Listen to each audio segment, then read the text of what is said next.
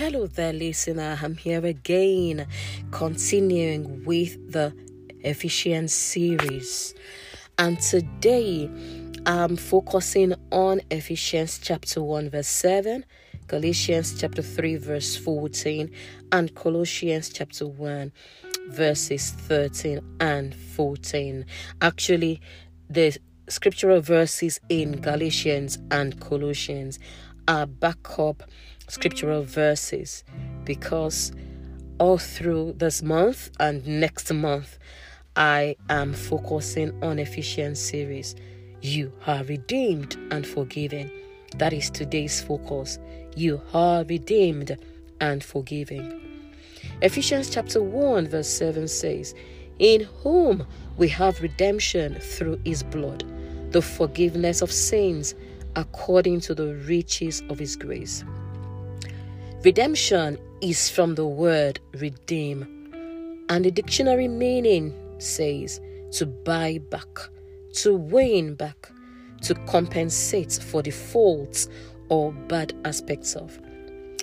When Christ died as a sacrifice on the cross, he paid the price to make us free. Hallelujah.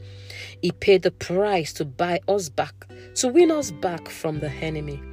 Galatians chapter 3 verse 13 states that Christ hath redeemed us from the curse of the law, being made a curse for us.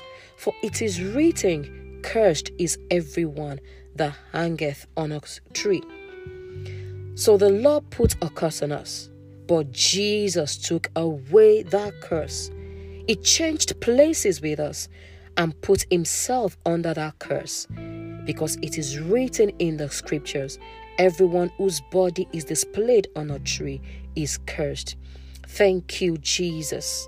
Thank you for dying on the cross for us. Thank you for taking away that curse.